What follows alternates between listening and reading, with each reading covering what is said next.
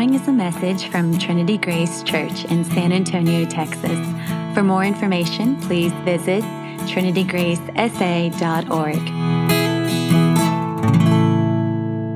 If you've got a copy of God's Word, you're going to want to turn to 2 Samuel chapter 9. The passage is also printed for you in the worship liturgy that's found on our website.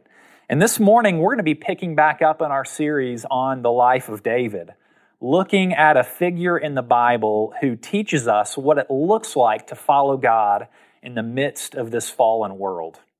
And before we read our passage today, it's important to know that David, 15 years before the passage that we're about to read, made a commitment to his best friend, Jonathan.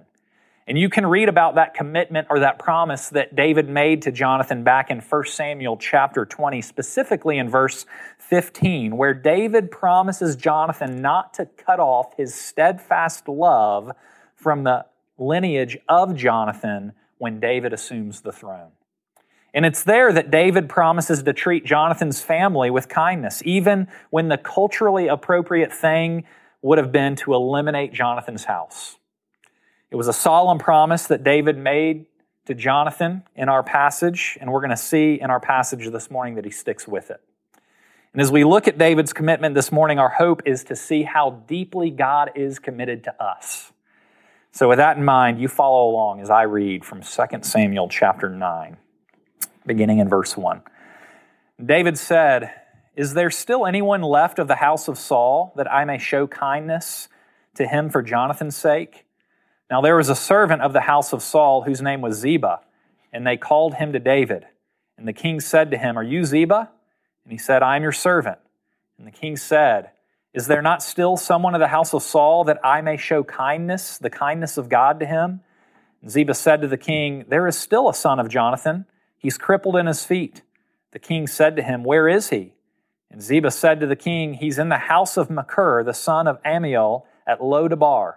Then King David sent and brought him from the house of Machir, the son of Ammiel, at Lodabar.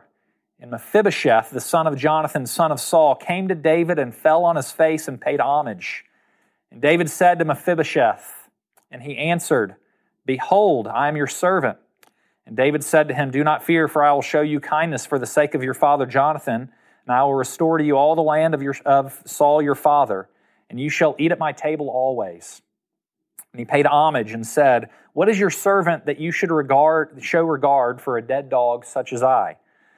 Then the king called Ziba, Saul's servant, and said to him, All that belonged to Saul and to all his house I have given to your master's grandson. And you and your sons and your servants shall till the land for him and shall bring in the produce that your master's grandson may have bread to eat. But Mephibosheth, your master's grandson, shall always eat at my table. Now Ziba had 15 sons and 20 servants. Then Ziba said to the king, According to all that my lord the king commands his servant, so will your servant do. So Mephibosheth ate at David's table like one of the king's sons. And Mephibosheth had a young son whose name was Micah. And all who lived in Ziba's house became Mephibosheth's servants. So Mephibosheth lived in Jerusalem, for he ate always at the king's table. Now he was lame in both his feet. Well, this is God's word. He gives it to us because He loves us and He wants us to know Him. A few years ago, my grandparents celebrated their 50th wedding anniversary, and I remember it was a big deal. Their kids, my mom and my aunts and uncles, they threw them a big party, and friends and family gathered to celebrate this really amazing milestone in their life. 50 years is a big deal. What 50 years of marriage represents is really beautiful if you stop and think about it. People view 50 years of marriage with admiration because it's really unusual to see in many ways in our day and age. And you implicitly know what 50 years of marriage requires. It's not always easy. Uh, it takes a deep commitment from each partner to get to 50 years. It requires staying true to a promise that you made 50 years ago that transcends feelings and emotions and circumstances. Well, the Hebrew language, which was the original language of the Old Testament, has a word for this type of commitment that's actually used in our passage this morning three times. And it's used to describe the kindness that David wants to show Mephibosheth. It's the word hesed. And you could make the case that there is not a more important word in all of the Old Testament. It's a word that's used over and over and over again across the pages of the Old Testament to describe God's love for his people.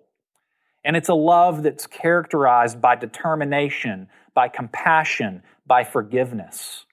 It's the type of love that doesn't change with shifting circumstances or emotional states or even personal convenience. It's tenacious, loyal, dependable love that can't be scared off. This kind of love is something that you and I don't often experience in our lives. And when we do, when we see it from a distance, even, it leaves a mark. It makes a difference. And if it gets down into our bones, this type of love, if it, if it gets into our heart, it actually has the potential to change us from the inside out. So this morning, we see this kind of faithful love on display. This morning, we see David at his best in some ways, imitating God in a profound way as he shows steadfast kindness or hesed to a person who he should have considered an enemy. Let's take a look at this amazing kindness under three headings this morning. First, we're going to look at who the recipient of this kindness was, and then we're going to look at the kindness given. And then, thirdly, we'll spend a few minutes looking at a comforting component to this kindness. So, first, who was the recipient of this kindness? Well, our passage begins in verse 1 with David taking the initiative and asking if there's anyone left of the house of Saul, so that David might make good on the promise that he made to Jonathan 15 years earlier. And a servant of Saul's house is found who's still alive, named Ziba, and they bring him to David. And Ziba reveals that there is still one living descendant of the house of Saul. It's Jonathan's very own son, whose name is Mephibosheth. And we can draw some conclusions about who this son of Jonathan is by looking at the passage. The first thing we see from verse 3 is that Mephibosheth is a cripple. And you can read the story of how this happened back in 2 Kings chapter 4, where Mephibosheth was dropped by his nurse while trying to escape after Saul and Jonathan had been defeated. And so Mephibosheth is dropped at five years of age, and from then on, he grows up a cripple, unable to walk well. And as you might be able to conclude, being a cripple, especially back in the ancient Middle East, wasn't a pleasant lot in life. There were no real social programs to care for the handicap in that day and age. Cripples were simply seen as burdens. They were helpless to function in and of themselves in a society where consumers were valued, where, where uh, producers were valued. And Mephibosheth would have seen, been seen as just a, a simple consumer. He would have been seen as a burden in many ways. Another thing that stands out is this man's name, Mephibosheth. It's a tongue twister encourage you kids on the couch to try to say that 10 times fast after our service this morning. But Mephibosheth literally means seething dishonor or immense shame. It was most likely a nickname given after his accident. And it's a name that encapsulates who Mephibosheth is. He was the grandson of the former king, once destined for greatness, destined to sit on the throne himself and enjoy all that comes along with that but now living in obscurity. All that ripped away from him. He simply doesn't matter anymore in the world's eyes, and he's full of dishonor and shame. And you also need to know that when he's summoned by David, he would have been fearful and scared for his life. He would have been scared because David had no business loving someone like Mephibosheth in that day and age. Mephibosheth was Saul's grandson and in that culture, when a new house comes to power, it's normal operating procedure to eliminate any descendants from the previous regime to ensure there's no rebellion or threat to the new kingdom. Up till now, Mephibosheth had been in hiding and for good reason. And so that's Mephibosheth. And think about this it's a shame filled cripple, enemy of the king, that David brings and shows kindness to and even more than that, David seeks to shower him with kindness. It might make sense if David needed something from this man, or if he was royalty from another country for David to act this way towards him. But Mephibosheth is a nobody. David has nothing to gain from this and everything to lose. What's the point? Some of you know that Rachel and I used to live in St. Louis, and while in St. Louis, we became big Cardinal baseball fans. Feel like we've had some great sports teams in the cities in which we've lived, the Spurs being one of them now. And during our time in St. Louis, Albert Pujols was there, and he was the man. And back when he played for the Cardinals, the team had a day at Busch Stadium dedicated to children with Down syndrome. It was called Buddy Day. And each Cardinal player um, would have a Down syndrome child assigned to them for the day to hang out with them and be a part of the festivities through the game. And before the first inning, each kid would actually go out with their player onto the field and stand with them during warm-ups. And as Albert's kid, whose name was Danny, was about to run back to the dugout, he turned and yelled, Hit one for me, Mr. Pujols. And then some of the other kids started yelling, Hit one for me, hit one for me. Well, that day, Pujols hit three bombs, which was not unusual for him at that time. And after the game, Pujols, he walks out of the locker room, and there's hundreds of people hoping to see him, hoping to get his autograph. They see Pujols and they start cheering, and Pujols' head is on a swivel at that point, looking for one person. And then amidst the crowd, he sees the boy and he yells, Danny, Danny. And he hands him the game ball and says, I hit one for you. Now think about it. There was something about Pujols that was revealed as he stood there next to Danny. Everyone knows that Pujols had power, he had skills, he was hitting home runs like a machine, but it took interacting with Danny for people to see Pujols' gracious nature. And the same is true in this situation. Everyone knew David was powerful. Everyone knew that he was a man who had great courage. He was a warrior king but when we see Mephibosheth, a man who has nothing to offer David, standing next to David, we see the extravagant kindness of this king, and it's incredible. And in many ways, David here is giving us a window into the kind heart of God himself. It's possible and definitely fitting that the Apostle Paul had this story this story of a helpless cripple, a shameful sinner, an enemy of the king in mind when he wrote the words that we read in Romans 5, where he says, While we were yet helpless, while we were yet sinners, while we were enemies, God loved us. When we didn't deserve mercy or grace, Christ died for us. So we see the recipient of David's kindness, and that gives us a window into the heart of the king now, let's spend a few minutes looking at the kindness that was given. Remember that David was actively trying to keep a promise that he had made to his friend Jonathan 15 years ago. And if you take a look at that promise made between David and Jonathan back in 1 Samuel chapter 20, there's not a lot of details drawn out except for the fact that they pledged not to cut off each other's descendants. And David would have fulfilled this promise simply by allowing Mephibosheth to live out the rest of his days in this obscure town of Lo-debar. David would have been keeping his promise by simply ignoring Mephibosheth. If David had simply allowed Jonathan's son to live in that day and age, people would have thought that was incredibly gracious and kind. But what does David do? He does more than just spare the life of this shameful cripple. He doesn't just simply let him live, does he? No, he blesses him. He unloads blessings upon him in absurd proportions. We see David give back all of Saul's land that he's and, and, and we see that, that Mephibosheth is immediately wealthy. And David assigns Ziba and his servants to work the land and to provide constant income for Mephibosheth. And then we're told three times that Mephibosheth sits every day in the place of honor at the king's table. I mean, David's kindness is extravagant.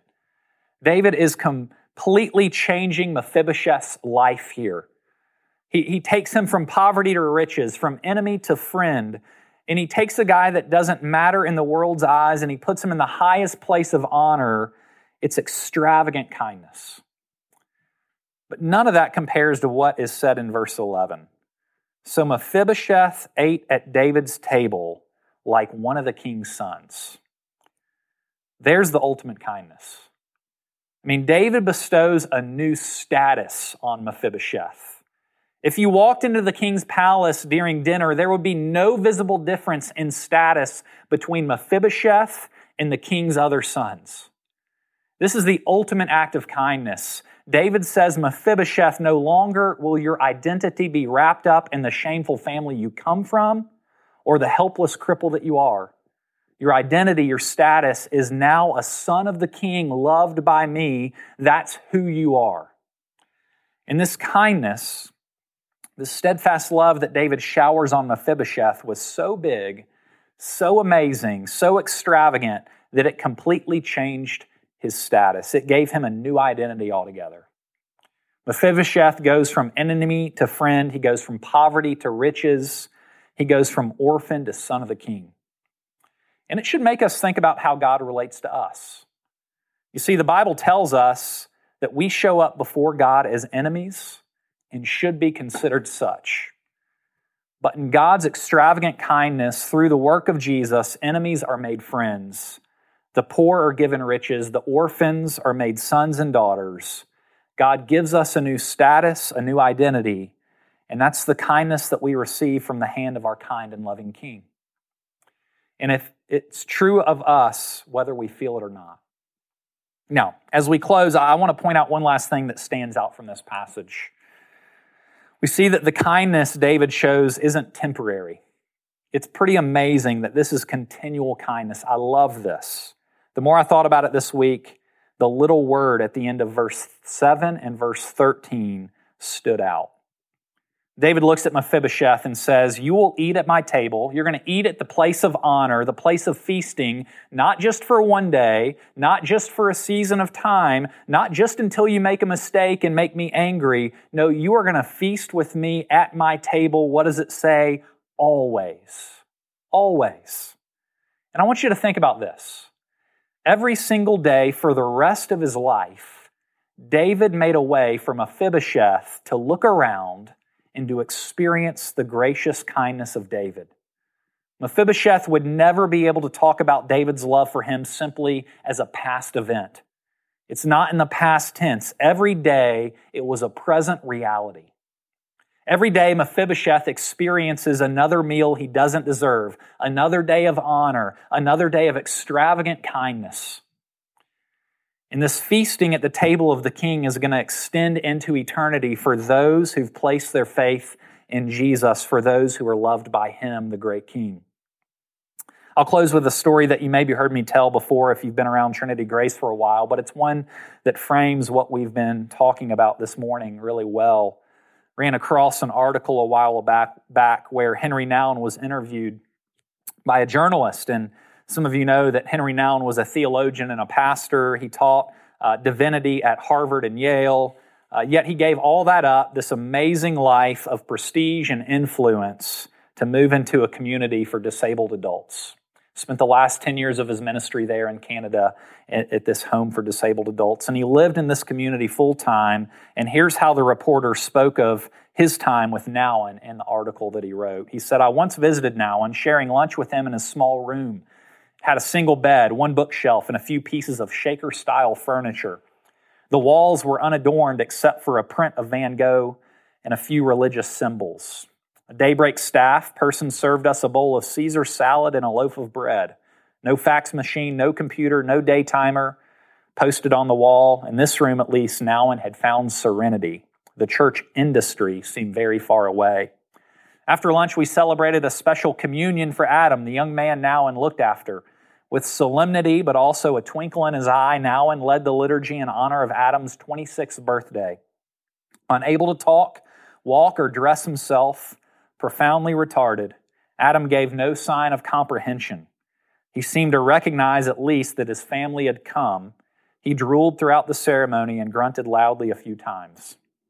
Later, Nouwen told me it took him nearly two hours to prepare Adam each day, bathing and shaving him, brushing his teeth, combing his hair, guiding his hand as he tried to eat breakfast. These simple, repetitive acts had become for him almost like an hour of meditation. I must admit, I had a fleeting doubt as to whether this was the best use of the busy priest's time. Could not someone else take over the manual chores? And when I cautiously broached the subject with Nouwen himself, he informed me that I had completely misinterpreted him. I'm not giving up anything, he insisted. It's I, not Adam, who gets the main benefit from our friendship. And all day Nouwen kept circling back to my question, bringing up various ways he had benefited from his relationship with Adam. It had been difficult for him at first, he said. Physical touch, affection, and the messiness of caring for an uncoordinated person didn't come easily. But he had learned to love Adam, to truly love him. And in the process, he'd learned what it must be like for God to love us. Spiritually uncoordinated retarded, able to respond with what must seem to God like inarticulate grunts and groans. That's who we are. We are God's Mephibosheths. And we get a picture of God's faithful, steadfast love through David this morning. We're the ones who have received tenacious, loyal, dependable love and kindness from David's greater son, our Lord Jesus Christ. He's the one who calls us by name. He's the one who loved us when we were helpless enemies. He's the one who makes us sons and daughters of the King.